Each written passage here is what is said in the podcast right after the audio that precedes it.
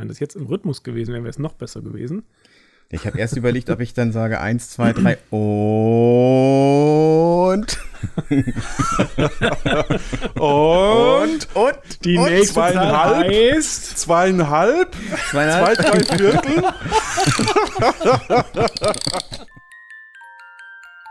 Jetzt kommt das Podcastchen.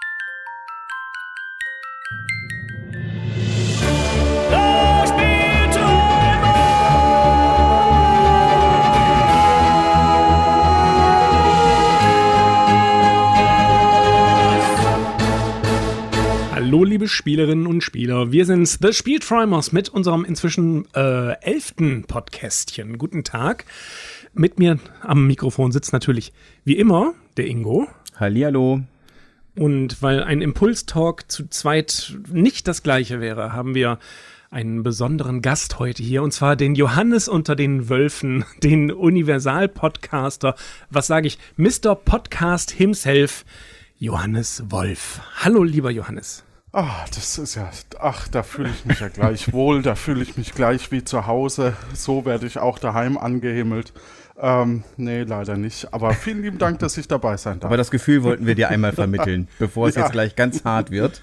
Ja, knallhart natürlich. Genau.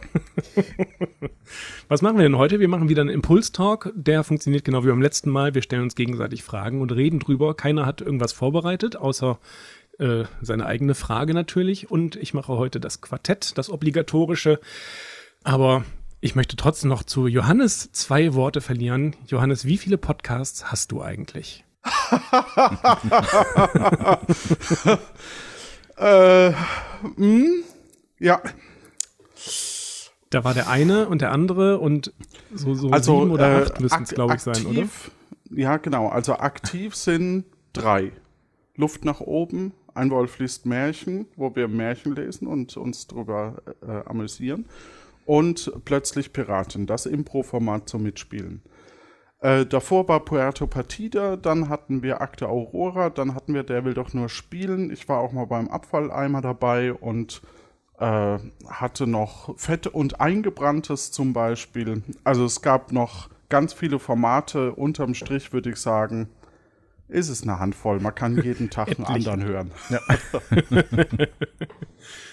Ähm, sag mal, Johannes, wir kennen uns ja schon seit dem ersten Meet and Play damals. Stimmt, dafür habe ich auch einen Podcast gehabt. Ja. Wie kamst du denn eigentlich zu dieser Brettspielblase? Wie kam das bei dir? Du bist ja eigentlich sonst ein Podcaster, nicht unbedingt um über Spiele. Ja, ähm, also, wie ich zu Brettspielen kam, 2007 habe ich mal auch, äh, jemanden über Distanz kennengelernt, der einen Fotograf gesucht hat für eine Messe in Nürnberg.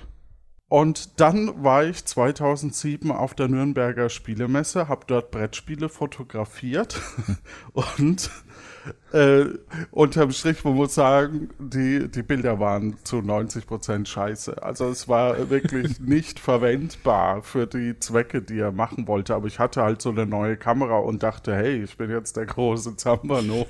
ähm, naja, unterm Strich äh, fand ich das total spannend und es hat äh, Spaß gemacht. Und ähm, dann haben wir regelmäßiger gespielt, als ich dann nach äh, ins Studium kam, also als ich dann nach Köln-Bonn gezogen bin, äh, hat sich dann angeboten, dieses Brettspiel-Hobby weiterzuführen und äh, da Kontakte zu knüpfen. Also im Grunde genommen so wie fast 90 Prozent der Brettspielblase über irgendeine Messe. Hm. Ja. Mhm. Aber tatsächlich dann ja auch wirklich schon sehr lange, ne? Mit 14 Jahren dann. Also äh, 14 Jahre lang, nicht mit 14.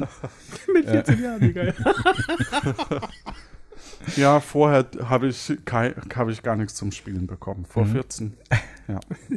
Ihr hattet ja Genau. damals nichts. Nee, wir hatten Schraubenschlüssel. Ja. Ist das ein Deckbuilding-Spiel, oder? Worker, Worker Placement, Schraubenschlüssel. Ja, ein pa Puzzler auch ein bisschen. Ja. Äh, nee, und äh, das, das läuft eigentlich ganz gut äh, hier in, in Köln und, und macht Spaß und ja, den Umständen entsprechend, wie es so schön heißt. Wenn man irgendjemanden fragt, und wie geht's dir, heißt es meistens den Umständen entsprechend in der aktuellen Zeit. Ja. Ach, ich kann klagen. Nee, aber also, äh, und äh, ich sag mal, in der Anfangszeit äh, war es Dominion auch so, also erstmal war es Finca und äh, Space Alert und sowas, also schon so ein paar Sachen, die man jetzt nicht als Erstspiele spielt. Ähm, und dann eins der häufigsten Spiele dann in der Studienzeit war äh, zum einen Le Havre und Cash and Guns. Da Ah ja. habe ich jetzt ein paar Jahre dazwischen übersprungen, aber ja. Genau. Und äh, Stone Age. Dominion. Wenn ihr mich nicht unterbrecht, mache ich irgendwie. Ja. nee, so, alles gut. Nein, bei uns darf der Gast ausreden. Ach so. Jetzt reicht's auch. Da habe ich mich vorhin auch nicht dran gehalten. Naja, naja, Naja. im Rahmen der Möglichkeiten hat er sich stets bemüht. Aber wir können ja dem Gast das erst, den ersten Impuls überlassen. Oder hast du noch eine, Nö. eine Frage? Ja, gut, dann ähm, eine Geschichte, die mir jetzt nach meinen 14 Jahren Brettspielkarriere äh, aufgefallen ist. Es häuft sich ja eine Menge an. Weil wir ja in dieser Brettspiel-Blogger, Podcaster, YouTuber-Bubble unfassbar mit unfassbar vielen Brettspielen eben auch in Kontakt kommen. Und deswegen ist meine erste Frage oder mein, deswegen ist meine Frage, wie differenziert man, was ein gutes Spiel in verschiedenen Blogger-Medien ist und was ist nur so ein Hype-Thema, beziehungsweise so ein Ding, oh, da haben 50 Leute irgendwie ein Brettspiel umsonst geschickt bekommen und stellen das jetzt gerade vor. Also wie kann ich es schaffen, ein gutes Spiel herauszufinden? Impulsvortrag, go. Coole Du Frage. meinst jetzt als Rezipient, ja? Also als nicht als Blogger, sondern als jemand, der äh, Blogs konsumiert und der sich informieren möchte, was wirklich gut ist und nicht gerade nur äh, gehypt wird und tausendfach besprochen wird. Genau, im Grunde genommen aus höheren Sicht, jetzt bei uns hier, weil man muss ja, man muss ja den, das Problem ja auch, oder natürlich langfristig ist das Sinnvollste, wenn ich mir eigentlich nur anhöre, was ist in den letzten fünf Jahren noch in den Brettspielregalen der äh, Rezipenten, äh, der Rezensenten äh, geblieben, äh, die ich, die ungefähr meinen Geschmack treffen. Ja. Ich glaube, da hast du schon einen ganz einen wichtigen Teil meiner Antwort auch gerade vorweggenommen. Ich glaube, ein bisschen musst du lernen, die Rezensenten oder Blogger oder YouTuber oder wie auch immer, die einen nennen sich gerne Rezensenten, die anderen Influencer, andere tun es eben nicht. Also quasi alle Werbepartner. alle, alle Content Creator.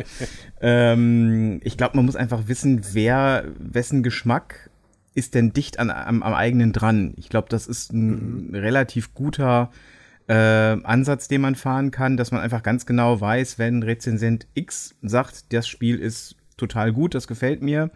Und ich habe das in der Vergangenheit, den verfolge ich vielleicht schon ein bisschen und dann habe ich eigentlich immer eine ähnliche Meinung, dann, dann könnte ich das da schon rauskriegen. Das funktioniert natürlich auch äh, invers. Also, wenn ich jemanden habe, wo ich genau weiß, der hat eigentlich exakt den gegenteiligen Geschmack von mir und wenn, wenn der zum Beispiel sagt, das Spiel ist Mist, dann sollte ich es mir angucken. Ne? Also äh, im Prinzip kenne die Leute, mit, äh, die da sprechen.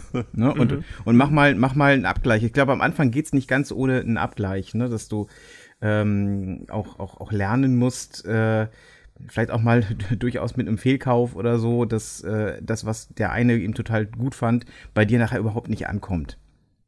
Ne? Oder dass du auch andersrum, wenn einer ein Spiel total verreißt und du spielst es dann mal zähneknirschend mit und merkst beim Spielen, du hast Spaß, ne? dass auch das vielleicht nochmal ein Hinweis da, da, dazu ist, ja, guck mal, es ge- gefällt mir doch, es, ich kann mich nicht nur auf diese eine Meinung verlassen. Das ist jetzt aber, oder ich lasse erst mal Daniel noch, Ja. noch sprechen. Ähm, also das meiste hast du schon gesagt, das Wichtigste. Ich finde, dass es, äh, man sollte sich nicht immer nach den neuesten, aktuellsten Sachen sehnen unbedingt, sondern wirklich erstmal ein bisschen abwägen. Also gerade wenn man halt sich nicht viele Spiele kaufen möchte oder kann, ähm, sollte man wirklich erstmal abwarten, über welche Spiele noch gesprochen wird. Meine Spiele werden nicht schlecht, man kriegt alles noch irgendwie und von daher äh, sollte man sich da einfach ein bisschen beschränken und ein bisschen ruhiger angehen, das Ganze. Aber mhm. was Ingo sagte, stimmt auf jeden Fall. Man sollte die Rezensenten kennen. Ähm, ich höre manche Leute gerne, also an, in Sachen Podcasts. Bei denen weiß ich aber ganz genau, der Geschmack ist überhaupt nicht meiner. Aber trotzdem höre ich den gerne zu. Aber dann weiß ich auch wirklich, wenn die irgendwas äh, über einen grünen Klee loben oder beziehungsweise auch kritisch besprechen, ähm, okay, das ist nichts für mich. Aber ein guter Rezensent ähm, bespricht ja ein Spiel erstmal neutral, bevor dann die Meinung kommt, sozusagen. Mhm. Also, ähm, wie, wie, nein, also nicht objektiv, sondern also schon subjektiv. Eine Rezension muss subjektiv sein, aber es ist ähm, so, dass er halt äh, oder sie äh, vernünftig begründet, was schlecht oder gut an einem Spiel dran ist. Und also selbst an einem Verriss kann ich ja immer noch ähm, was rausziehen, was das Spiel wirklich ausmacht. Und äh, wenn ich jemanden weiß, der ähm, eben meinem Geschmack nicht entspricht, dann äh, und ein Spiel schlecht findet, kann das ja trotzdem vielleicht ganz gut sein. Wer weiß es. Ja. Also ein guter Indikator ist immer, wenn Hesi was schlecht findet, dann muss ich es mir erstmal angucken, weil dann könnte mir das gefallen. Das ist auf jeden Fall immer so. Andererseits, wenn er Spiele richtig gut findet, dann muss ich vorsichtig sein. Das, da, da müssen wir jetzt aber durchaus zwei Sachen noch differenzieren, weil mhm. das eine ist ja quasi, äh, empfehle ich das aus mir selbst heraus oder kann ich als oder kann der Rezensent, die Rezensentin sogar eine Empfehlung abgeben für das jeweilige Spiel. Das könnte aufgrund der Mechanik X, Y und Z äh, dem jeweiligen Thema auch oder der jeweiligen Gruppe eben auch gut entsprechen. No. Mhm. Ja, das, das, ist ja so eine aber, Worthülse, ja. die man ganz gerne mal so äh, benutzt. Ne? So, also für mich ist es nichts, aber dem und dem könnte es gefallen. also das ist, ja. so, glaube ich, ein bisschen gefährlich. Ich glaube, da macht man sich angreifbar, wenn man das oft sagt. Ja, wenn man es oft sagt. Ich glaube nicht, ich, ich würde nicht sagen, dass das grundsätzlich eine Worthülse ist, weil das letztendlich auch äh, der, äh, der Auseinandersetzung mit dem Spiel ja auch geschuldet ist, dass du dir, wenn du wirklich eine Rezension versuchst, auf einem neutralen Punkt zu beginnen, dass du dir auch Gedanken machst, äh, das trifft nicht meinen Spielegeschmack, aber Geschmäcker sind halt nun mal unterschiedlich. Und äh, was weiß ich, so, so wie ich meinetwegen Social Deduction Spiele einfach nicht so gerne mag, ähm, kann ich natürlich jetzt nicht jedes Social Deduction Spiel verreißen. Ne? Sondern könnte sagen, ey, wer, wer so Social Deduction mag, habe ich den Eindruck, das ist ein richtig gutes Ding. Ich bin eventuell nicht der beste Ansprechpartner, um das zu beurteilen. Das fällt mir dabei auch gerade auf. Ja. ja. gut, aber man bespricht ja auch sowas nicht, wenn man da nicht irgendwie einen wirklichen Bezug dazu hat. Also außer ich irgendwelche Eurospiele. Mhm. ja, da, also so ganz befriedigt bin ich noch nicht. Welche Frage? Weil wir haben, wir haben jetzt erstmal den, den Rahmen ja im Grunde genommen abgesteckt. Also, ähm, ich würde noch ein paar Sachen zusätzlich ergänzen, was mir dazu noch einfällt. Mhm. Dass eins der, der schwierigsten Themen bei dieser ganzen Geschichte ist, ich muss erstmal selber rausfinden, was mir wirklich Spaß macht. Ja. Weil die wenigsten machen leider äh, so den Vergleich her. Das ist so von der Mechanik, ungefähr so wie das Spiel früher und äh, wenn man das mag, dann könnte man das daraus ableiten oder das ist jetzt ähm, nur von der Thematik ähnlich, aber hat eine super spannende Änderung drin oder so. Also man, man hat relativ selten eben diese Verknüpfung bei Blogs oder Podcasts oder Medien, sage ich mal im Allgemeinen. Aber, aber bringt sowas denn was für den Hörer? Ja, das Weil, ist die Frage. Äh, weil ähm, wenn ich viel Erfahrung habe mit Spielen und wenn ich jetzt einen Vergleich zu äh, El Grande ziehen kann oder sowas, dann brauche ich das vielleicht auch gar nicht mehr unbedingt. Dann weiß ich halt so, ja, diese ähm, Area Control Area Majority Sachen sind, ähm, Hallo, äh, sind halt nichts für mich. ähm, und, und äh, da ich, bin ich da vielleicht nicht mehr ganz so drauf angewiesen, aber wird ein neuer Spieler, der El Grande vielleicht nicht kennt, der kann ja dann gar nichts damit anfangen unbedingt. Und der braucht doch eher die Hilfe, was ist was für mich und wie kann ich meinen Geschmack entwickeln oder wie, wie ist mein Geschmack eigentlich? Aber da schließt sich ja jetzt fast schon die Frage an, sind eure Hörer beziehungsweise die Leser von solchen Medien wirklich Neueinsteiger? Genau daran habe ich auch gerade gedacht. Sicherlich nicht, Ja. nee. Wir sprechen ja tatsächlich schon von einem fortgeschrittenen Publikum, ne? Also wer wer jetzt hier zuhört, wer also so weit drin ist im Kaninchenloch, dass er Podcasts hört zum Thema, Dass er nicht mehr rauskommt rückwärts. Entschuldigung. Ja. ja, der, ähm, der, der ist möglicherweise relativ gut vorinformiert schon und kann mit dem einen oder anderen Vergleich auch was anfangen. Schwieriger wird's halt immer, wenn du Leute ansprichst, die noch sehr wenig spielen, die einmal im Jahr ein Spiel kaufen oder zweimal im Jahr, weil Ostern ist ja auch noch. Ähm, und äh, die insgesamt aber so diesen, diesen, diesen, diese Bandbreite vielleicht gar nicht so kennen wie wir und ich vermute mal die meisten Hörer, denen wird's genauso gehen, die, die wir halt kennen und abdecken können, äh, die, da musst du tatsächlich anders, da kannst du mit Vergleichen, glaube ich, nicht viel arbeiten. Tja, eine Zwickmühle. Ja. Ja, und, und das, das ist eben, eben schon ein Kernproblem, dass ich quasi eine Flut von verschiedenen Brettspiel-Medienschaffenden vor mir habe und da wirklich nicht nur die sympathischen rauszufinden, sondern die, die meinen Geschmack treffen, der dann eben sich auch mit der Zeit ja verändern kann. Ich war zum Beispiel vor, vor fünf bis äh, zehn Jahren so äh, ein super Freund von Social Deduction Spiele. Jetzt mittlerweile ist mir das fast ein bisschen zu anstrengend geworden, äh, mich zu verstecken, so zu tun, als ob und so. Da, da bin ich, d- ah, das, ich finde es fast anstrengend, ja. Und äh, aber das ist durchaus, also ich, ich kann diesen Reiz verstehen und ich habe das ja auch selber sehr lange gehabt und, und gemocht und habe hier auch noch zahlreiche. Aber ich bin froh, wenn ich die, also man kann die mal rausholen, aber wenn die nicht zu oft auf dem Tisch landen, äh, weil, weil das ist mein Lebensabschnitt dazu, ist jetzt auch ein bisschen vorbei. Ne? Ähm, und das, das ist eben die, die eine schwierige Geschichte, dass man sich selber so, so schwer einschätzen kann, weil eben auch, es ist halt nicht, man kauft Milch und weiß, oh, die Milch schmeckt gut und die nächste Milch mit Vanille schmeckt besser oder auch nicht, äh, sondern es ist halt Milch und dann ist es halt Kaffee mit Milch und also die, die Vergleiche sind plötzlich nicht mehr ziehbar zwischen verschiedenen Spielmechaniken und so weiter. Mm. Und ich äh, und dann kommt eben noch dieser andere Aspekt mit rein, dass ich auch nicht immer weiß, ob die Person, diesen Brettspielblogger etc., äh, Medienschaffenden, äh, ob die nicht vielleicht sogar auch versuchen, auch wenn ihnen das nicht gefällt, sie von dem Umstand so ein bisschen auch gehypt sind, äh, dass sie das Spiel vielleicht in den ersten Jahren umsonst bekommen haben oder sagen, oh, ich möchte mir es mit dem einen oder dem anderen Verlag halt nicht verscherzen äh, und sprechen vielleicht sogar gut über ein Spiel, obwohl es ähm, nur der Ersteindruck ist oder eben äh, die, die nicht fundiert genug, um eine wirkliche Empfehlung dafür auszusprechen. Da wäre es ja wichtig, dass ähm, dann auch der Rezensent oder der Blogger oder wie auch immer äh, so transparent wie eben möglich klar macht, habe ich das Ding selber gekauft, habe ich dann Rezensionsexemplar gekriegt, wie oft habe ich es gespielt. Ich Mhm. glaube, das reicht nicht. Ich glaube, das ist nämlich selber auch gar nicht so leicht einzuschätzen, weil das ja eine sehr hohe, also ja, ich kann darstellen, ob ich, ob ich, ähm, äh, ob ich es gekauft oder geschenkt bekommen habe, aber äh, ich kann vielleicht gar nicht ähm, selbst reflektieren, ob ich davon beeinflusst bin oder nicht. Nee, ähm, ich meine es auch tatsächlich mehr als, äh, als Service für den Hörer. Der Okay. Hörer muss natürlich jetzt den Schluss ziehen.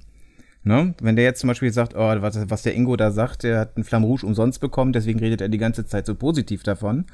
Ähm, du das ist nicht meine, also ich, ich, ich will damit, ich, ich muss im Prinzip nur die Fakten auf den Tisch legen und nicht sagen, was heißt denn das? Weil die Schlussfolgerung sollte dann der Hörer ziehen. Ne? Also der sollte, wenn er sagt, dem traue ich nicht, ne, das sind komische Bedingungen, das klingt alles ein bisschen seltsam, dem traue ich nicht, dann traut er dem nicht. Ne? Egal, was ich dazu sage. Ne? So, äh, letztendlich, was beim Empfänger ankommt, ist das Entscheidende. Ähm, und natürlich kannst du das versuchen so darzustellen, als wäre das, als wäre ich super neutral jetzt, was das angeht. Ähm, aber am Ende ist es äh, schon vielleicht auch so die Aufgabe zu gucken, ja, was weiß ich denn jetzt über das, das Ding? Ist das ein, äh, kostenloses Rezi-Exemplar gewesen, hat sich der das selber gekauft? Das ist ja so der, die, die Grundfrage oft. Ähm, kennt der den, äh, den Autoren oder ne, ist das eine Gefälligkeitsgeschichte? Ähm, ist, ist es auch vielleicht, äh, hat der Rezensent eine gewisse, äh, einen gewissen Bias in seiner ähm, Darstellung? Also ich würde, danke, ich wollte es gerade erklären. ähm, ich äh, würde bei mir ziemlich sicher sagen, ich habe eher einen Positiv-Bias drin. Ja, also ich bin sehr wohlwollend gegenüber Spielen eingestellt und äh, äh, habe sicherlich erstmal, ich, ich gehe mit sehr viel vor, mit sehr viel ähm, Vorschusskredit kriegen die meisten Spiele bei mir. Ne? Mhm.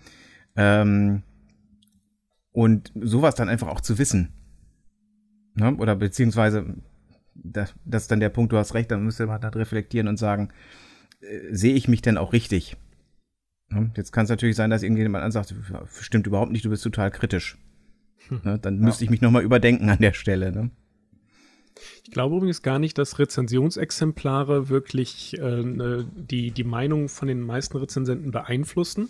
Ich glaube eher, das wäre, wenn ich äh, ein teures Spiel gekauft hätte, dass ich dem eher positiv gegenüber mhm. eingestellt wäre, als von einem Spiel, was ich halt sozusagen geschenkt gekriegt habe. Da kann ich halt eher sagen, ja, ich habe nichts dafür bezahlt, mir gefällt es halt nicht. Äh, ich weiß nicht, es gibt natürlich Leute, die sich dann dem Verlag wirklich verpflichtet fühlen, da positiv zu berichten. Das ist durchaus möglich, mhm. Ja gut, du weißt es natürlich nicht. Letztendlich musst du halt einen, äh, einen Blog, einen Podcast mehrfach konsumieren, um äh, rauszufinden, wie sind die Leute, wie funktionieren die, ähm, wie mögen die Spiele, ähm, machen die nur Ersteindrücke und äh, ist ein Ersteindruck okay für mich, auch wenn sich das nachher herausstellt, dass es halt nicht so gut ist, oder möchte ich wirklich eine Rezension, die in die Tiefe geht, weil es halt äh, öfter gespielt worden ist. Und ich würde vor allem sagen, äh, also jetzt immer vorausgesetzt, man ist schon tatsächlich dann weiter drin im Kaninchenloch, ähm, nicht nur einen einzigen Block als äh, Maßstab nehmen. Ne, sondern Richtig, aber du kriegst ja viele Spiele auch ganz oft um die Ohren gehauen, ne? Wenn kommt Robin Hood raus, dann ja, gibt es dann noch so ein Event durch, und dann sprechen plötzlich alle über Robin Hood. und du denkst, das Spiel ist gut als, als Hörerin, ne? Das, ja. äh, das ist ja genau das Problem. Wenn, wenn du dann den Titel 20 Mal hörst, äh, denkst du, oh, das kann ich mir ja auch mal angucken. Robin Hood fand ich auch cool, gerade das mit den Strumpfhosen damals und so. Und, ähm, äh, und dann kauft man sich's. Also ich habe jetzt gerade 60 Spiele äh, ver verkauft und ähm, eine eurer Kolleginnen hat zu mir gemeint, ja, ich habe über die Liste drüber geguckt und es war halt auch alles irgendwie nur Mittelmaß. Mhm. Und das, das, das, das, war, das war schon auch ein bisschen frustrierend, ja, das um die Ohren geworfen zu bekommen. Dafür habe ich natürlich auch ein paar Perlen, wo ich sage, die passen super zu mir. Da habe ich aber niemanden davon gehört, ähm, der darüber gesprochen hat. Ne? Also mhm. auch sowas habe ich mehrfach mhm. gefunden. Mhm. Ja, dann würde ich sagen, haben wir die Lage von meiner Frage erstmal so weit beantwortet, so dass die Hörerinnen und Hörer sich jetzt selbst ein Bild machen können. Ja, spannende Frage auf jeden Fall. Hat mir gut gefallen. Ja. Dankeschön. Ähm, dann würde ich mal mit meinem Impuls weitermachen. Ja. Und ähm, demnächst steht ja wieder eine Nominierung an und eine Preisvergabe und ähm, was immer wieder diskutiert wird und auch ähm, aktuell wieder ein bisschen in der Diskussion war, ähm, ist etwas, was mich äh, beschäftigt hat, nämlich wie wichtig wäre für die Spieleszene ein Preis-Expertenspiel des Jahres. Hm. Ich weiß nicht, ob es was ändern würde, ehrlich gesagt. Mhm. Weil, wenn ein Spiel des Jahres oder ein Kennerspiel des Jahres benannt wird, schreit sowieso die Hälfte der Leute, das war eine Scheißentscheidung. Und ähm, das wäre beim Expertenspiel wahrscheinlich genauso. Aber es sind halt immer nur wenig Leute, die da angesprochen oder die, äh, die da was sagen. Also das Unknowns-Forum explodiert dann zum Beispiel. Ähm, und äh, ich glaube, da wird einfach, also das ist einfach eine, eine sehr, sehr kleine Zielgruppe im Verhältnis zu den anderen Zielgruppen. Und ich glaube, das würde nichts ändern von der Idee her, weil da auch gerade im Expertenbereich hat ja dann auch jeder seine eigene Meinung und findet dann ein Spiel aus einem anderen Grund irgendwie toll. Ich glaube, das wäre nicht sinnvoll. Ich äh, halte da mal dagegen, damit Gerne. wir hier ein bisschen in eine Diskussion kommen. ich halte damit tatsächlich mal dagegen.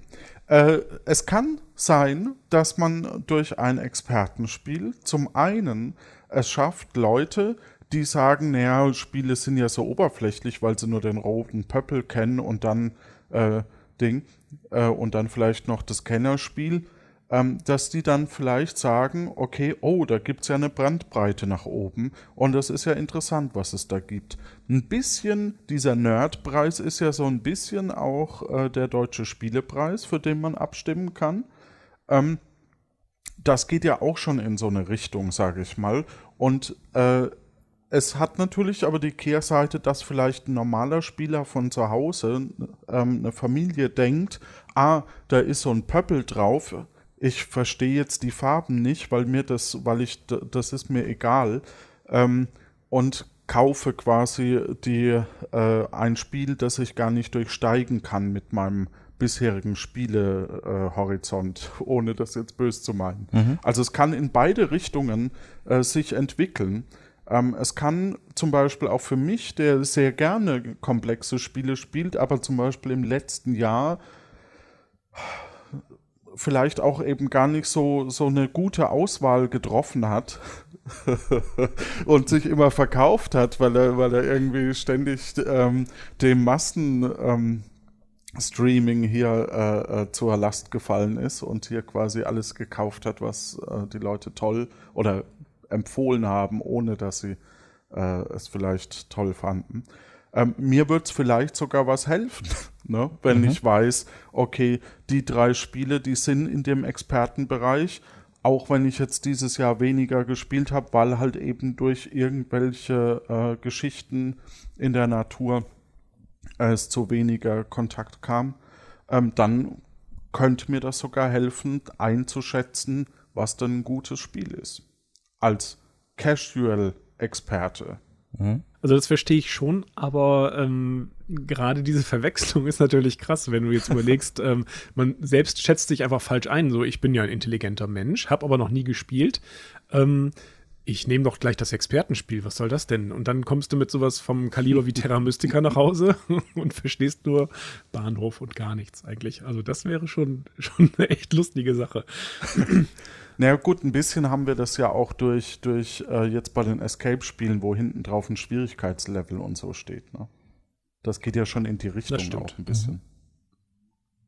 Ja, wobei das nicht von den Regeln her schwierig ist, sondern vom Mhm. intellektuellen Anspruch her. Und ich glaube, das ist schon noch was anderes, ob man jetzt so ein, so ein Rätsel durchschauen kann oder Spielregeln. Und bei, bei Spielregeln, da brauchst du ja irgendwie eine gewisse Erfahrung, wie man mit den Spielregeln umgeht, wie man auch so eine, eine Spielanleitung überhaupt liest. Das ist ja auch nicht ganz trivial, zumindest wenn man anfängt.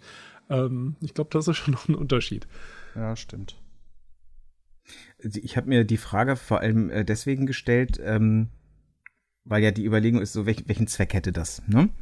Äh, das eine ist quasi der, sagen wir mal, so dieser, dieser Selbstzweck. Endlich haben wir mal unser, unser Lieblingsspiel, äh, was Expertenspieler vielleicht in diesem Jahr besonders stark gesehen haben. Äh, das kriegt mal eine, eine Würdigung. Mm, Das wäre so der reine Selbstzweck im Prinzip. Ähm, die Spiel des Jahres und Kennerspiel des Jahres haben ja auch noch einen Zweck drüber hinaus. Da geht es ja genau darum, Leute anzusprechen, die noch gar nicht drin sind in der Bubble. Ja? Und ich glaube, also ich weiß nicht, wer wäre ein Expertenspiel, wird die ja gar nicht mehr ansprechen. Oder seht ihr das anders?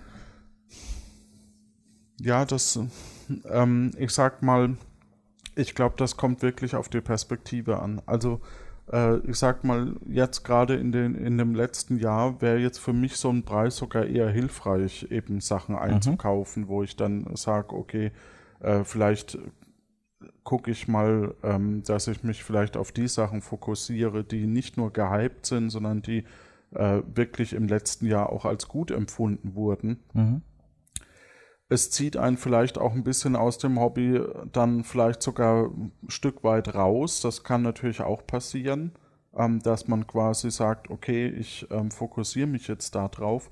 Aber ähm, ich denke mir halt auch sehr häufig, Mensch, ich müsste mal wieder die alten Spiele spielen und äh, dann hat man doch irgendwie ein neues noch in, in der Tasche. Hm. Ja, zumindest könnte man den, die Qualität fokussieren. Ja.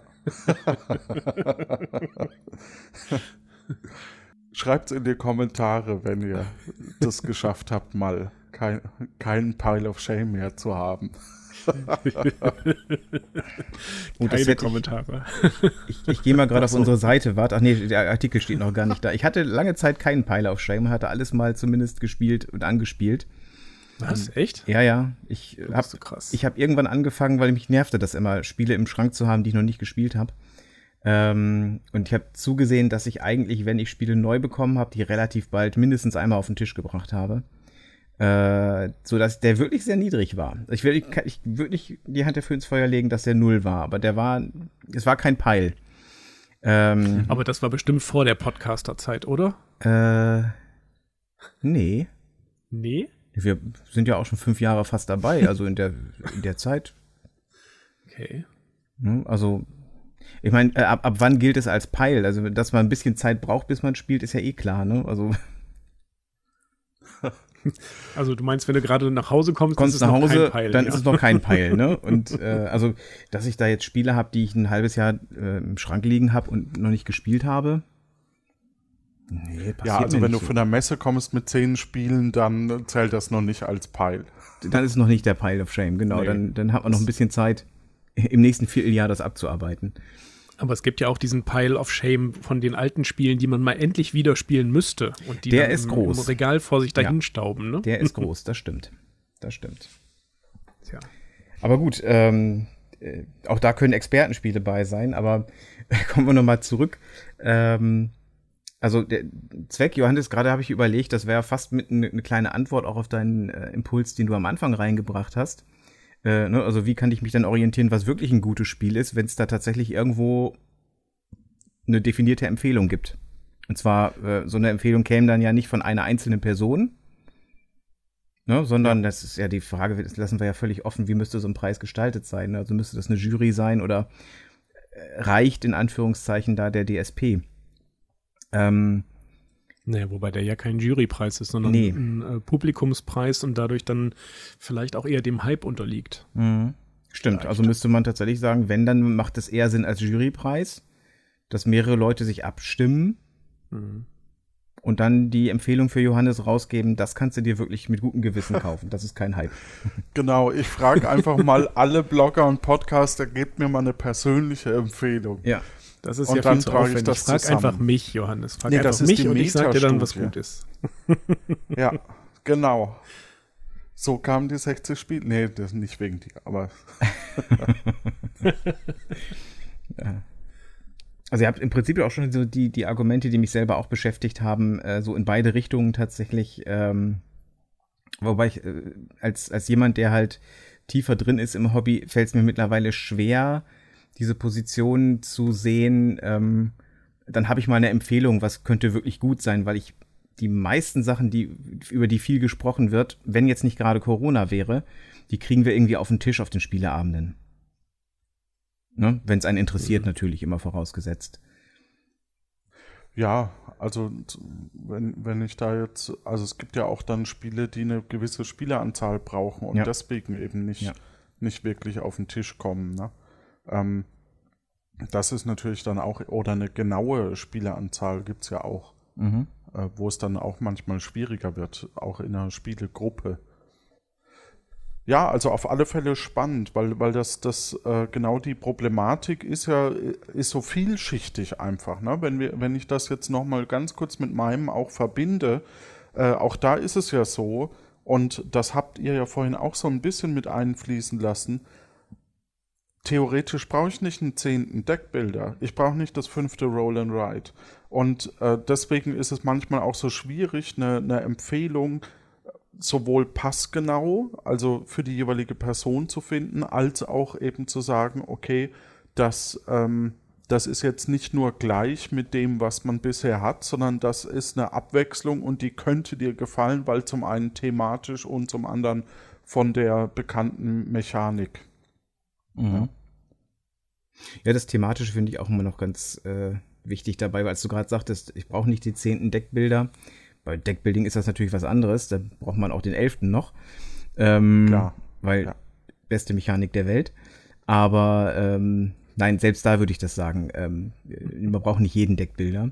Und manchmal ist es tatsächlich, dass mich ein Spiel auch wegen des Themas dann nochmal ähm, kriegt, obwohl es mechanisch nichts macht, was ich nicht schon im Regal hätte.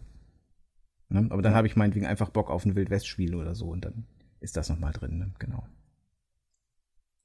Die Wildwest Edition von Dominion. oder die Thematik reißt dich mehr in diese, äh, in die Geschichte oder in was auch immer, in, mhm. in das Spiel rein, als dass, als dass die Mechanik überhaupt eine, eine Rolle spielt. Mhm. Ja. Mhm. ja, das, das ist ja, also das ist ja eh so, so dieses Blöde. Ne? Das ist, ich mag zum Beispiel bei Musik auch gerne, wenn Trompeten dabei sind. Du findest keine mhm. Musiksuchmaschine wie Spotify und was weiß ich äh, und, und Apple Music und Google Music und Deezer und was weiß, was es halt alles gibt und YouTube Music. Ähm, die, die, wo du googeln kannst oder wo du suchen kannst nach, hey, liefer mir Musik mit Trompeten mit Hut. Ja. Äh, das, oder ich spiele nur Spiele mit Spielerfarbe Cyan. Ja, das, das es halt nicht immer. Ja. Ja, aber das ähm, wäre auch nochmal die Überlegung, ne? wie, wie definiert man dann Expertenspiel? Geht man da von den Mechaniken her? Also, ne, so, äh, wenn wir nochmal den Gedanken aufgreifen, dass ähm, man vielleicht mal so sein tolles Lieblingsspiel gerade, was einen total äh, äh, fordert oder beschäftigt, dass man das gerne mal ausgezeichnet sehen möchte. Äh, ist es dann die Mechanik, die das gemacht hat? Ist es das Thema? Ist es die Kombination? Was wird denn, ne, was wird denn mehr gewichtet und bewertet? Müssen wir Kickstarter noch mit reinnehmen bei sowas? Ist es die Länge? Ist es die Länge, genau, weil alles unter zwei Stunden spiele ich nicht oder, ne, das, genau. Aber das hast du bei fast jeder Kategorie, dass es schwierig ist mhm. abzugrenzen. Mhm. Also ich glaube, das ist eine Geschichte, die, die bildet sich durch die verschiedene Auswahl der bisherigen Preise, mhm. äh, wo man das genau dann einordnet. Ja. Und da wird es mit Sicherheit auch wieder Grenzbereiche geben. Also so viel wäre klar, wenn es sowas gäbe, möchte ich nicht in der Jury, in der Jury sitzen, weil diese Entscheidung äh, ist manchmal, glaube ich, echt schwierig.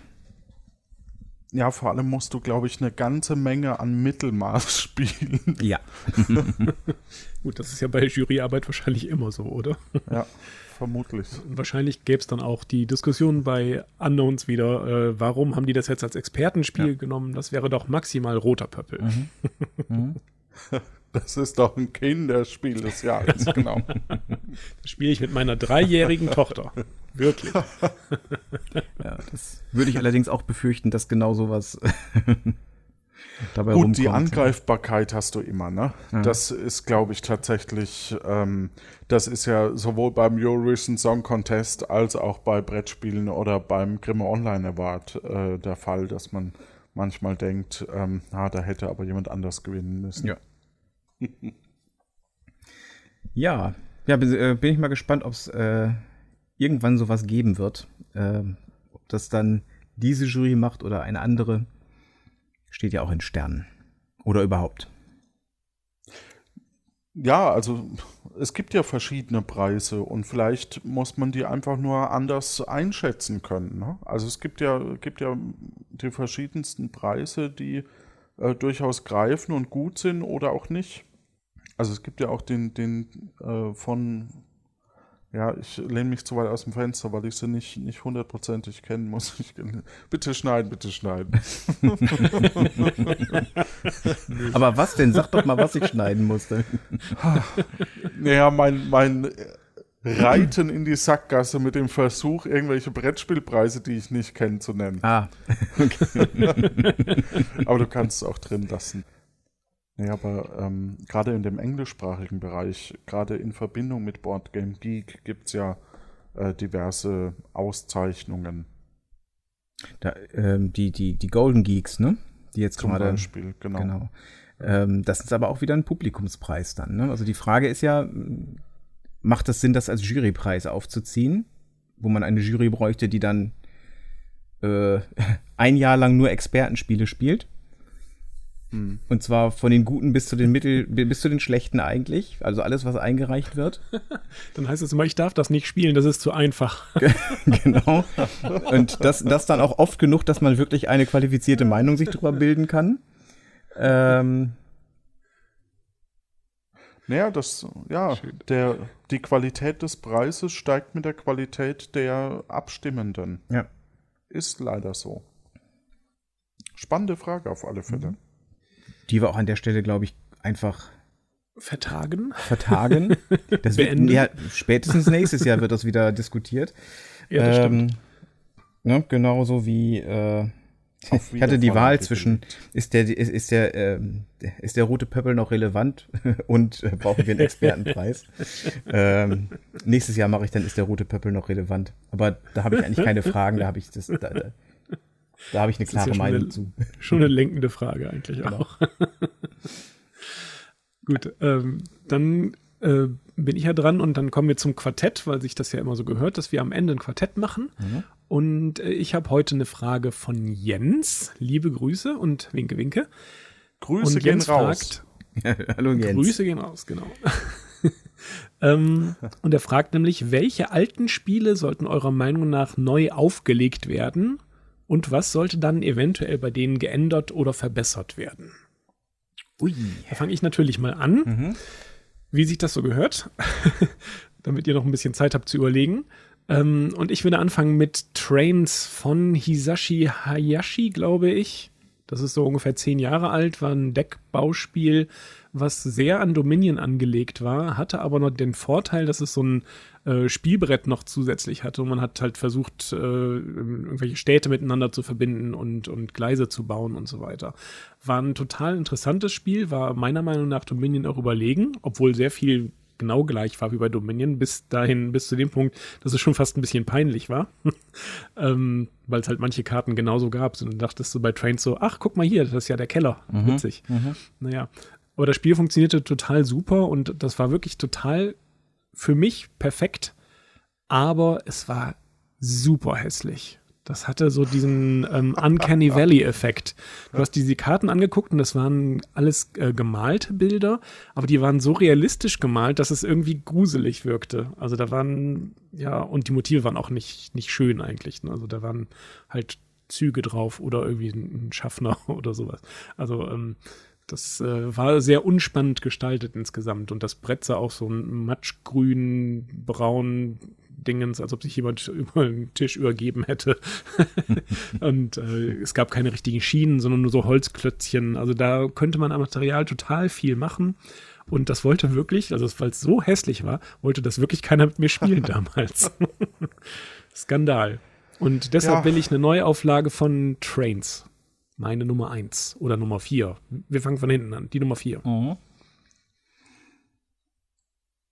Also ich werde mich schwer tun, auf vier äh, Spiele zu kommen, weil ich glaube, die Spiele, die es verdienen, neu aufgelegt zu werden, die werden in der Regel neu aufgelegt. Ähm, ja, da sagst du was. Äh, ja. Und zwar habe ich vorhin mal gegoogelt, ähm, bei, bei äh, Boardgame Geek ähm, eine, eine Geek-Liste zu finden, die heißt irgendwas mit Games that need a reprint oder sowas. Mhm. Und da habe ich gedacht, okay, gibt's schon, gibt's schon, gibt's schon. Mhm. Und also mhm. es war wirklich fast alles, was irgendwie neu äh, aufgelegt worden ist. Also genau. Modern Art fiel mir zum Beispiel auf. Dune, Hero Quest kommt jetzt ja neu und ach, alles. Ja. ähm, also muss ich jetzt mal so ein bisschen äh, weg davon, ob das jetzt, also mein, mein Problem wäre, viele von den Spielen, die ich mal toll fand und die es jetzt so nicht mehr gibt, die sind einfach nicht mehr zeitgemäß, ne? Hm. Ja, ja. Aber vielleicht Vielleicht könnte man es ja neu machen und dann wäre es dann wieder besser, weil man neue Mechanismen reinbringt und ja. es eben verbessert. Nee, dann kommt mein Beispiel jetzt, dann wirst du sehen, warum das nicht mehr zeitgemäß ist. Okay. Ähm, Prophecy zum Beispiel von äh, Vlada Schwatil, ein ähm, Talismanartiges äh, Abenteuerspiel, was er entworfen hat, äh, bevor er seine großen Erfolge gefahren hat. Ähm, und ähm, von vielen als Talisman Done Right bezeichnet. Ähm, ja, das musste sein. Das ist zitiert. Das stand irgendwo ja, okay. bei ich, ich, ich, ich. Äh, klop, ich klopfe eben rückwärts auf ja. Glocki. Warte. Ich hab's gehört. Mm, das ist äh, ein Spiel, was ich einfach, ich, ich mag auch, ich würde auch immer noch gerne Talisman spielen, aber eben nicht, weil ich das spielerisch so genial finde, sondern weil das eine tolle spielerische Beschäftigung ist und man einfach dabei äh, Bier trinken und Pizza essen kann. Ne? Ähm, also Prophecy macht tatsächlich einiges schon mal ein bisschen besser und das, was da auf jeden Fall geändert werden muss, ist A nochmal die Spielendbedingungen, damit das Spiel auch zu Ende spielbar ist. Ähm, damit es auch mal aufhört. Damit es mal aufhört, damit es wirklich. Es darf gerne zwei, zweieinhalb Stunden dauern, meinetwegen auch drei, aber ähm, die, die, Partien, die ich gespielt habe, musste ich meistens danach abbrechen, weil irgendwie klar war, nee, komm. Oder wir haben immer schon die kurze Variante gespielt. Die sollte wahrscheinlich etwas überarbeitet das normale Spielende sein. Ähm, und äh, definitiv braucht das eine äh, neue Optik. Das ist wirklich nicht ja. hübsch, das Spiel. Das ist richtig. Ja. Sieht so, als ob ich das gemalt hätte. ich glaube, das sieht sogar noch. Sie ist, äh, das sieht sehr besser aus, wenn du es gemalt hättest. ich weiß nicht. Ach so. Ähm, vier war die Ansage. okay. Wenn du ähm, weniger also, hast, ist auch in Ordnung. Wir, wir sollten zusammen auf vier kommen. ah, okay, super. Puh. Ich würde mal eine Sache in den Raum werfen, die völlig absurd ist. Äh, ich hätte gerne Auflage von, weil die, die Bedingung war ja auch, was könnte man daran noch ändern. Ich hätte gerne Auflage von Schlangen und Leitern. What? In gut. Und zwar, und zwar stelle ich mir das wie folgt vor man hat zwei Teams, die jeweils äh, also und es wird jeder hat eine Farbe, also ich sag mal Team Rot und Team Blau und beide stimmen für das für die rote Farbe ab und für die blaue Farbe ab, wie viele Schritte sie vorgeht.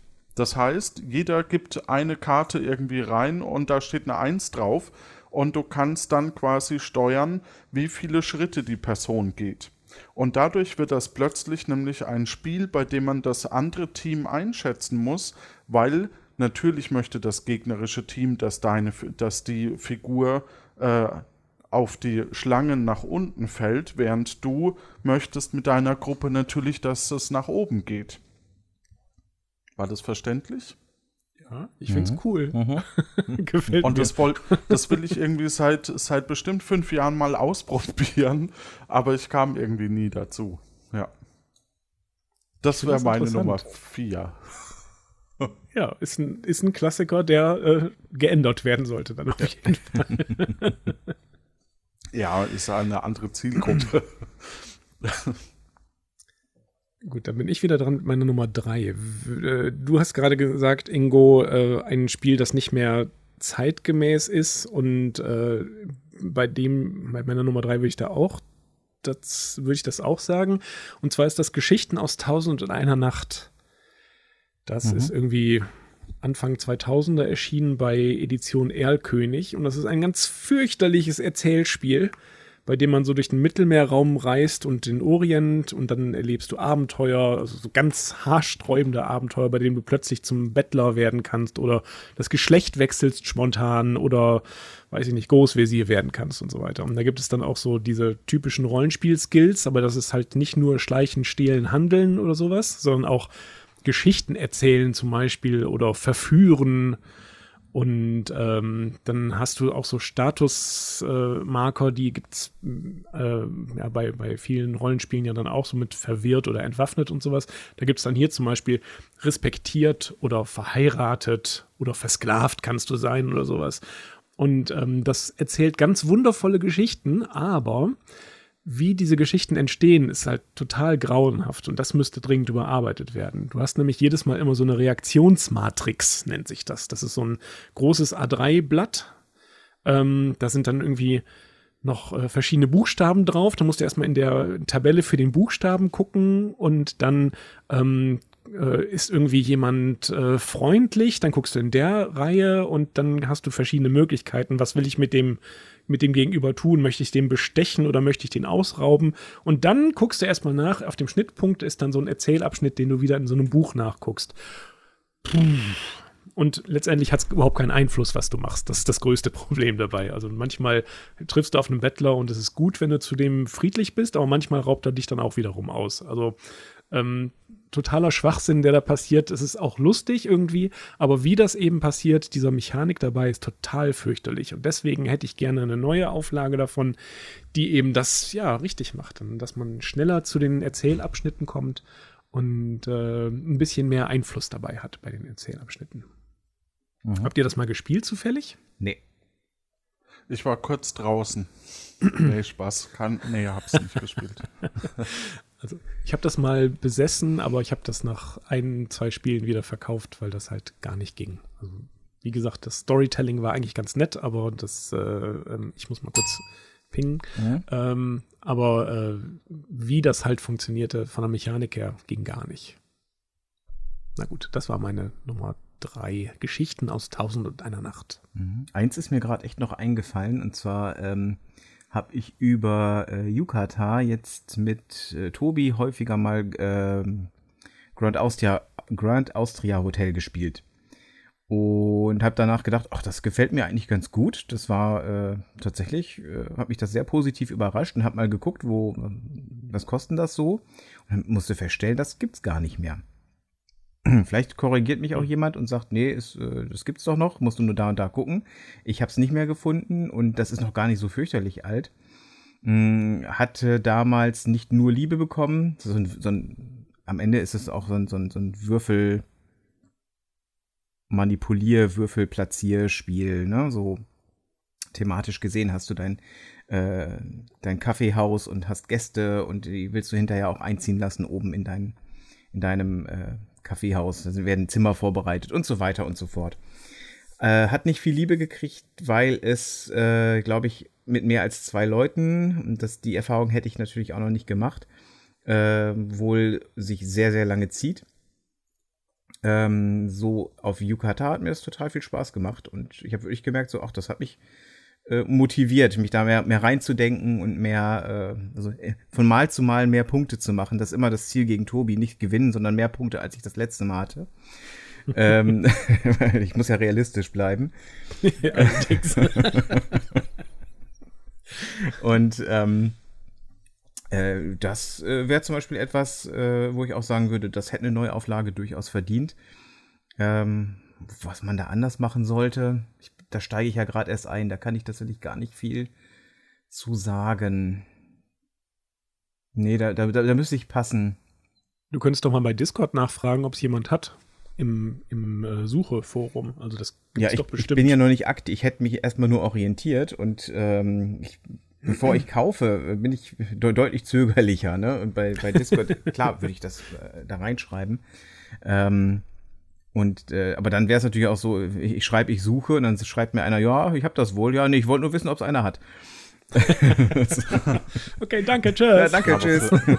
vielleicht leiht es ja trotzdem jemand mal. mal. Das ist ja nicht so, dass man das jetzt jeden Tag spielen möchte. Ja, ja, oder man ja genau, sein. oder man macht mal einen Spieltausch oder sowas, ne? Genau, das wäre auch eine Überlegung. Tatsächlich war das bei mir auch mal lange auf der Liste, aber mhm. ich habe es nie besessen mhm. oder gespielt.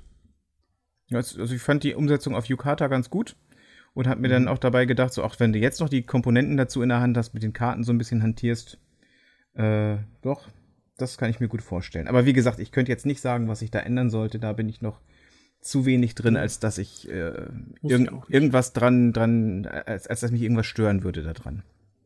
Hm. Ich fand ein sehr spannendes Spiel, das es leider auch nicht mehr so ganz gibt. Äh, ein bisschen Mord muss sein. Mhm. Das kennt ihr das? Vom Titel her nee. sagt mir das was. Ein bisschen Mord muss sein ist, äh, ist ein Spiel, also man, man findet es noch ab und zu, aber äh, das kommt halt super auf die Gruppe an. Das ist nicht für jede Gruppe was, sondern du musst eine, eine lockere, heitere Gruppe haben. Jeder hat ein Spielbuch. Es, einer ist Ermittler, einer ist Protokollant, also ist für eine Großgruppe auch. Und äh, die anderen haben ähm, in zwei Runden verschiedene Begriffe in ihrem Buch stehen zu dem jeweiligen Fall, äh, die sie unterbringen müssen. Also die müssen alle Begriffe unterbringen. Ähm, das kontrolliert der Protokollant, sage ich mal, dass die Begriffe auch wirklich gefallen sind.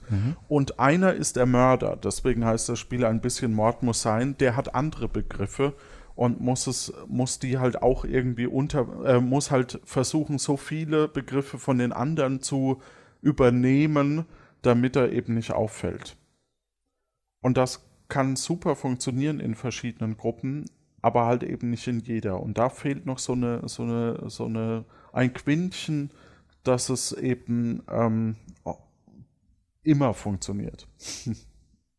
Wir hatten da schon richtig lustige Gruppen, aber wir hatten auch schon äh, Leute, wenn, wenn man da nicht so rein spielen kann, wenn man das Rollenspiel, sage ich mal, nicht so gut kann äh, oder da äh, das nicht so gut äh, umsetzen kann, dann ist es eher ähm, trocken, sage ich mal. ja, das kommt also wirklich auf die Gruppe an. Hört sich ganz interessant an.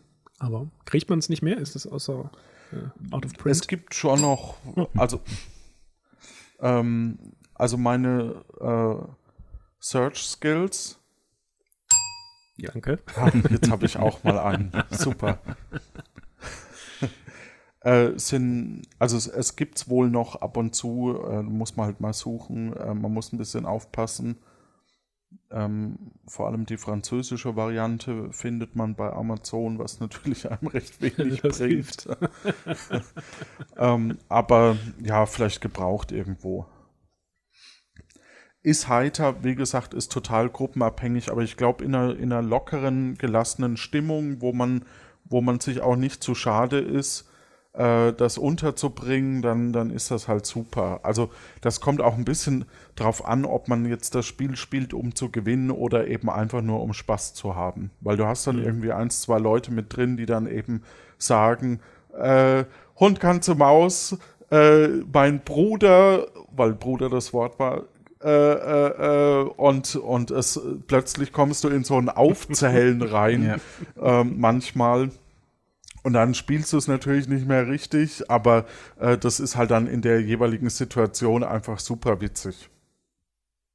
Cool. Kann man doch bestimmt auch übers Internet spielen, oder? Wenn man dann die, äh, wenn jeder so ein Buch hat. Du müsstest es halt den Leuten schicken und ich Ja. glaube, normalerweise mischst du die. Ich bin mir nicht sicher, ob, so. ob überall ein Mörder.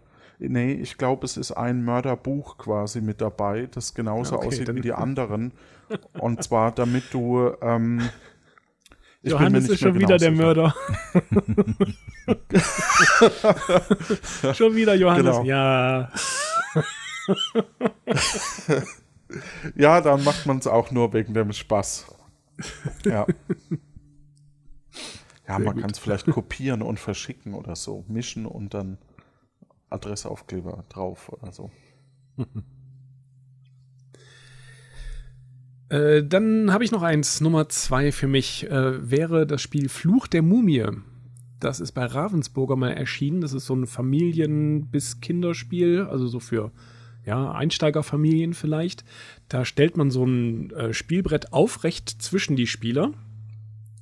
Äh, und auf der einen Seite sitzt äh, der oder diejenige, der die Mumie spielt. Und die anderen sind AbenteurerInnen, die durch äh, eine Pyramide irren müssen. Und äh, die sind, die, die Spielsteine sind magnetisch und die kann man halt so dann aufrecht laufen lassen in dieser Pyramide. Und die Mumie äh, hat auf der anderen Seite einen Gegenpart, sodass also die AbenteurerInnen wissen, wo die äh, Mumie sich gerade befindet, aber die Mumie eben nicht wissen, äh, weiß, wo die Abenteurer sind. Und ähm, dann, wenn du dran bist, musst du leider würfeln, um dann zu gucken, wie weit du ziehen kannst und so weiter. Aber man äh, und man muss immer ähm, äh, bestimmte Schätze einsammeln, die rechts, links, oben, unten in dieser Pyramide sind und dann auch sagen, wo man sich so gerade befindet, wenn man das, äh, wenn man diesen, diesen Punkt erreicht hat. Also so ein bisschen so Scotland Yard-mäßig, dass man sich halt so äh, aufdeckt zwischendurch. Ähm, und das funktioniert alles total super, ist aber dadurch, dass es eben sehr viel Würfelei ist und dass man nichts zu tun hat, außer zu ziehen und äh, sich ab und zu mal äh, zu gruseln, wenn die Mumie zu nahe kommt, äh, ist das halt, äh, hat man eben ja wenig. Dadurch ist es halt so ein bisschen bisschen flach eigentlich so. Und äh, ich hätte gerne eine Variante für Expertenspieler, ähm, die mehr Finden zulässt, dass man noch andere Sachen machen kann und nicht nur laufen kann, dass man nicht so einen hohen Glücksfaktor hat mit dem Würfeln. Es muss natürlich trotzdem noch ein bisschen Glück dabei sein, dass es auch noch spannend bleibt. Aber ähm, ja, so eine Variante davon, die hätte ich gerne. Kann auch meinetwegen ein äh, erwachseneres Thema sein, wobei das Thema eigentlich ganz cool ist, funktioniert schon irgendwie. Ähm, aber meinetwegen können es auch Zombie, Cthulhu, Alien, Mutanten sein oder sowas. ah, also ein bisschen selbstironisch auch. nee, nee, nee, nee, meine ich jetzt Ach so. ganz ernst. Ach so, ja. Ähm, ja, das ist äh, Fluch der Mumie. Äh, und ich muss gerade an Scott Nicholson denken, der das damals mal vorgestellt hat. Und der hat immer den deutschen Titel genannt, weil er den so lustig fand. Flush der Mumie. Flash der Mumie. Flush der Mumie.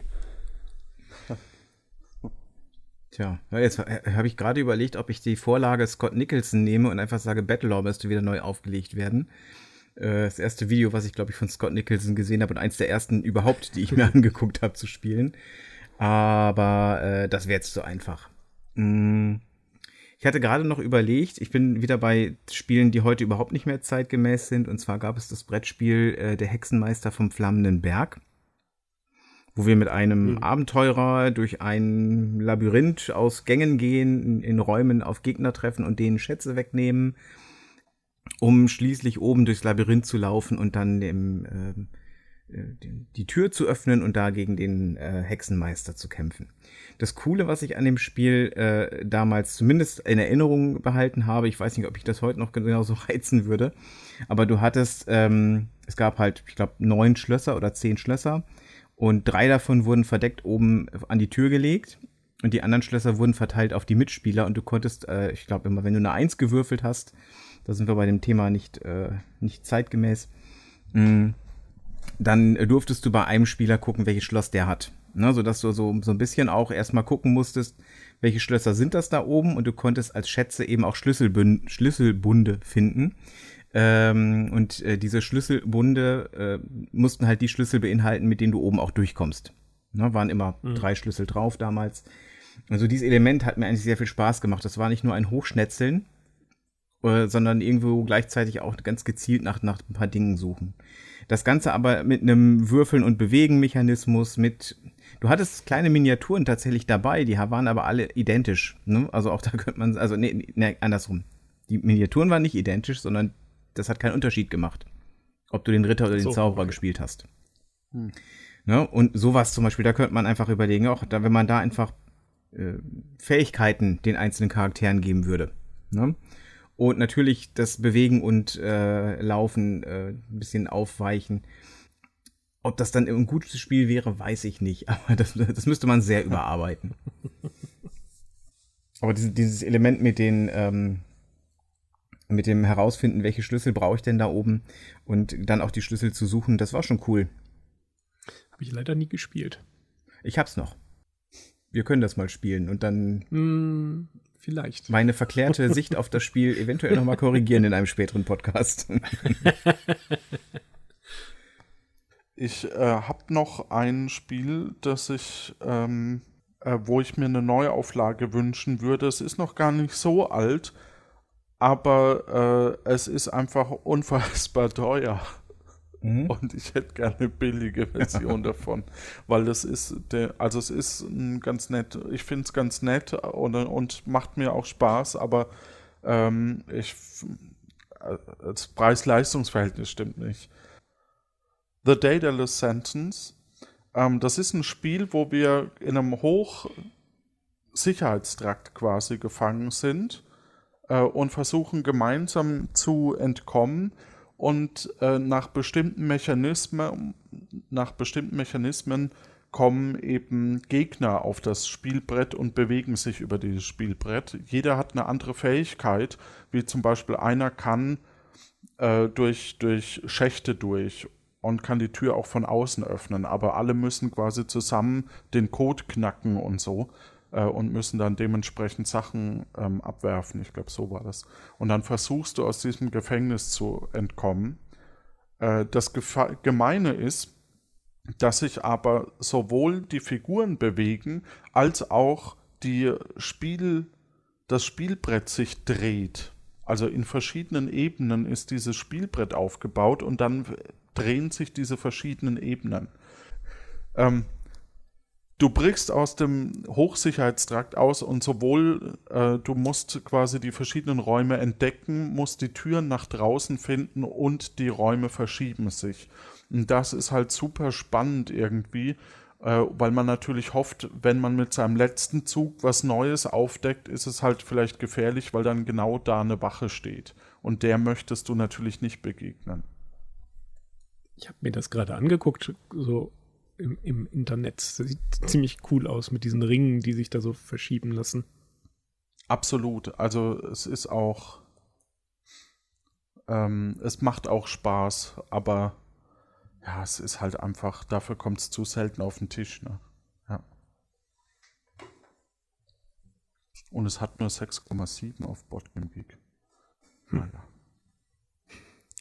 Aber also, wie gesagt, ich weiß auch nicht, ob das einen Langzeitspieleffekt hatte, aber äh, dafür haben wir es zu selten gespielt. Aber es hat die zwei, drei Mal, die wir es gespielt haben, weil ich besitze es nicht, äh, fand ich sehr cool. Aber ich finde es zu teuer eben. Jetzt über die Spielespiele finanziert worden, sehe ich gerade. Gesammelte Kohle 20.000 Euro, 20.706 Euro. Oh. Ist gefördert worden. Gut, wollen wir noch einen nehmen? Soll ich noch einen raushauen? Mir ist gerade noch einer noch ein viertes zusammen? Ja, ich habe noch einen. Okay. Gut, dann habe ich noch ein Spiel, was unbedingt eine Neuauflage braucht, was aber auch nicht passieren wird, niemals. Ähm, weil es da nämlich Neuauflagen gibt, die allerdings in die falsche Richtung gehen. Und zwar ist die Rede von Warhammer Quest, und zwar das alte von 1995. Weil wir nämlich wieder einen endlosen Dungeon Crawler brauchen. Also so einen, der nicht eine, eine Story und vorgefertigte Missionen oder sowas hat, sondern wo alles irgendwie zufällig generiert wird und der trotzdem aber eine Progression bei den Charakteren hat. Also die Charaktere verbessern sich, kriegen neue Fertigkeiten, neue Ausrüstung oder irgendwas dazu. Und ähm, trotzdem ist Warhammer Quest super einfach zu spielen. Du musst nicht groß über deine Züge nach nachknobeln, sondern kannst halt flott spielen und schnetzelst dich halt durch Monsterhorden und dann geht der Gang plötzlich rechts rum und das hat keiner erwartet. Huch, ist auch völlig egal, in welche Richtung es geht eigentlich, aber trotzdem hat man halt so diesen, ähm, dieses, diese Illusion davon, dass man einen Dungeon erkundet und äh, ja, und irgendwas Sinnvolles macht dabei. Und äh, ich kenne das leider nicht als richtiges Spiel, als, als physikalisches Spiel. Ich habe das nur auf dem iPad gespielt, aber ähm, ich finde das total cool. Eigentlich macht das dieses Dungeon Crawling fast am besten, weil es halt so einfach und so, so übersichtlich ist. Und ähm, das in einer bezahlbaren Box. also Im Originalspiel waren, glaube ich, 50 Miniaturen schon drin oder so. Und ähm, dann gab es noch so ein Rollenspielbuch, womit man die, das ganze Warhammer-Sortiment an Figuren noch mit einbeziehen konnte. Dann hast du dann irgendwelche, weiß nicht, 300, 400 Figuren gebraucht oder so. Das äh, hat wahrscheinlich keiner gemacht, aber na gut. Ähm, das ist auf jeden Fall ein Spiel, was ich sehr, sehr gerne als, ja, sehr gerne besitzen würde, einfach. Mhm. Auch so in der Form, Ähm, ne? Ja. Mhm. ja, in der Form, genau. Ich hätte Wie war das? hab Wie auch schon mal überlegt, es nochmal? gibt ja die ganzen, bitte? Wie hieß das nochmal? Warhammer Quest. Das alte von 1995. Ist das nicht ein englischer Titel? ja. Ja, genau. Du meinst, ich hätte dir meins verkaufen sollen damals? Ich bin's jetzt anders Mhm. losgeworden. ich hatte das. Ich mag dich jetzt gerade wieder ein bisschen weniger, Ingo, aber ähm, warum hast du das? Na gut, manchmal verkauft man Manchmal verkauft man Dinge, weil man Platz Ja. braucht, genau. Und weil ich es einfach lange nicht gespielt hatte. Aber ich verstehe, was du meinst. Also ich, tatsächlich habe ich auch darüber nachgedacht. Mhm.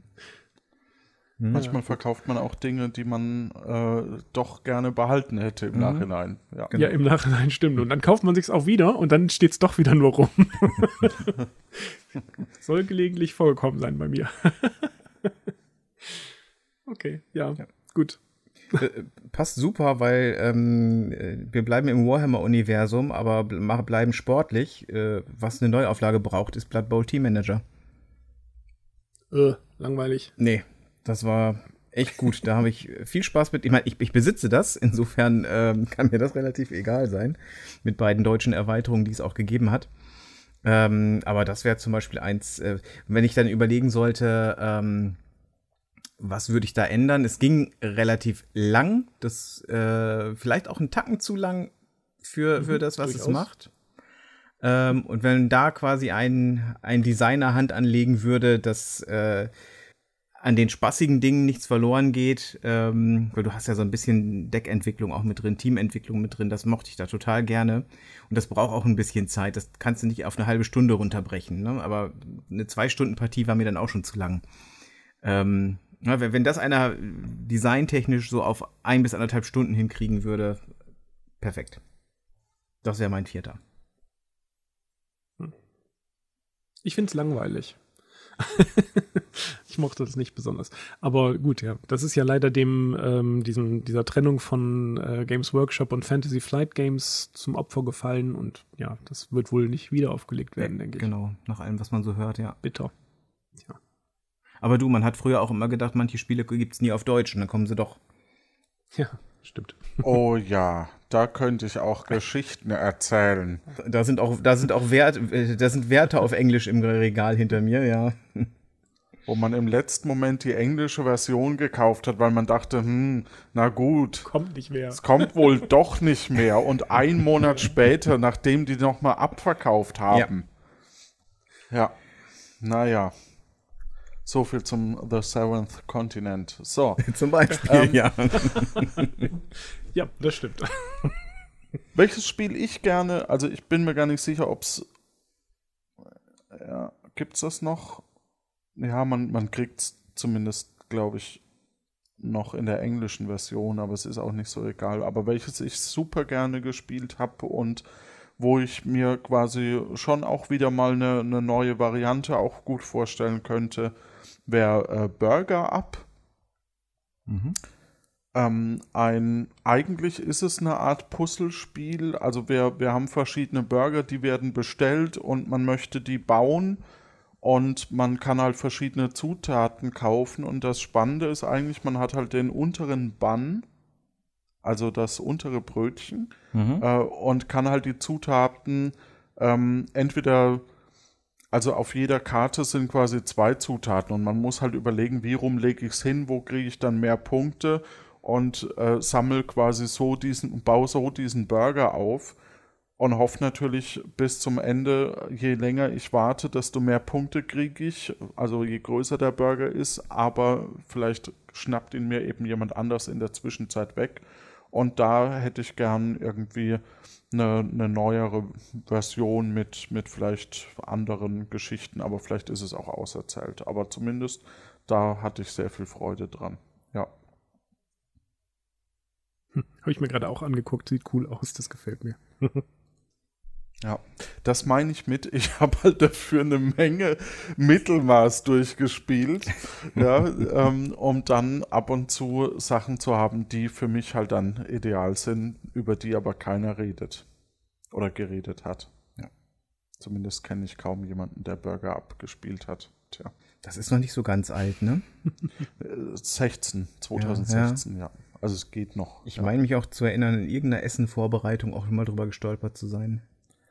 Kann auch wirklich sein, dass, dass es keinen anderen Geschmack außer meinen trifft, Mhm. aber ich finde es super. ja. Ja, haben wir alle vier zusammengekriegt, tatsächlich. Sehr gut, ich bin stolz auf euch. Das ist gar nicht so einfach, ey. Nee. Ich habe selbst auch relativ lange überlegt, also wesentlich länger als ihr jetzt. ich habe sogar vorhin noch meine Tochter gefragt und ähm, sie meinte noch ähm, Ultra Quest mit mehr äh, Geschichten erzählen. Und da ist ja schon so ein riesenfettes Buch mit, weiß ich nicht, 60 Seiten dabei. Und ähm, ja gut, aber wir haben es jetzt schon so oft gespielt, da würde durchaus noch ein Buch mit der zehnfachen Geschichtenzahl reinpassen, oder in, also zumindest in unser Spiel. Und äh, ich habe noch überlegt, vielleicht wäre noch ein Seven Wonders Travel äh, Ausgabe, Travel Edition noch nicht schlecht. So für vier Spieler mit kleineren Karten, dass man die auch äh, auf, äh, im Restaurant essen, äh, spielen könnte. Das baust du doch selber. Als Super Mario-Variante. Das Seven Wonders als Super Mario finde ich geil. Gefällt mir. Challenge accepted. Ja. Ja. Ähm, an der Stelle einen lieben Gruß an unseren Hörer Die oder Hörerin, weiß ich nicht.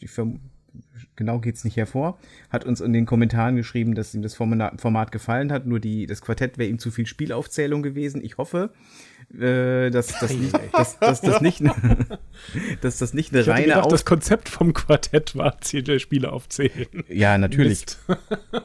Ähm, ich hoffe, dass äh, das keine reine Aufzählung ist, sondern dass auch die Begründungen dazu äh, ein wenig mehr Profil da reingegeben haben. Ähm, ansonsten, ähm, wir nehmen es erstmal auf und gucken mal, wie es uns mit dem Quartett so geht. Aber grundsätzlich äh, bin ich ein großer Freund davon, äh, eben auch über die Spiele zu sprechen und nicht nur über das Meta drumherum. Gut, jetzt haben wir unsere Zielvorgabe von 45 Minuten ganz, ganz knapp überschritten. Ganz knapp, aber ganz Also, knapp. Haarscharf, würde ich Eine sagen. halbe Stunde ungefähr so. ja. Und ich würde sagen, äh, Naja, da wird ja noch ganz viel rausgeschnitten. Ja. Da wird ja ganz viel optimiert noch. ganz viel. Wir haben, also im Endeffekt haben wir jetzt vier Stunden miteinander gesprochen und kürzens, vielleicht schafft ihr es gerade auf eine Stunde 20 oder so. Ja, würde ich auch sagen. Okay, das ist die Zielvorgabe, eine Stunde 20. Genau. Wir mal gucken, ob das so klappt. okay, genug Spiele aufgezählt. Äh, ihr habt es jetzt geschafft und äh, wir würden uns über Kommentare auf unserer Webseite, über Twitter und so weiter freuen. Und Im äh, äh, Beeple Discord Server unter unserer wie nennt In man unserem das? Kanal. Unter unserem Kanal, genau. der Kanal. Äh, ich wollte noch nachschicken, dass ich äh, mich ganz herzlich bedanke, dass ich eingeladen worden bin. Vielen lieben Dank und tschüss. Gerne. Danke, dass du dabei wir, warst, Wir Johannes. bedanken uns bei dir, Johannes. Danke.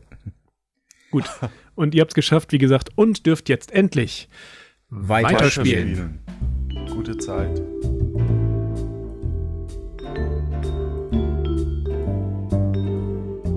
Das war das Podcastchen von The Spieltraumers. Wir freuen uns über Kommentare, Fragen und Anregungen per E-Mail an podcast.spielträumer.de, Spielträumer mit AE, im Beeple Slack oder per Twitter an @spielträumer oder @herr Niemann. Bis zum nächsten Mal.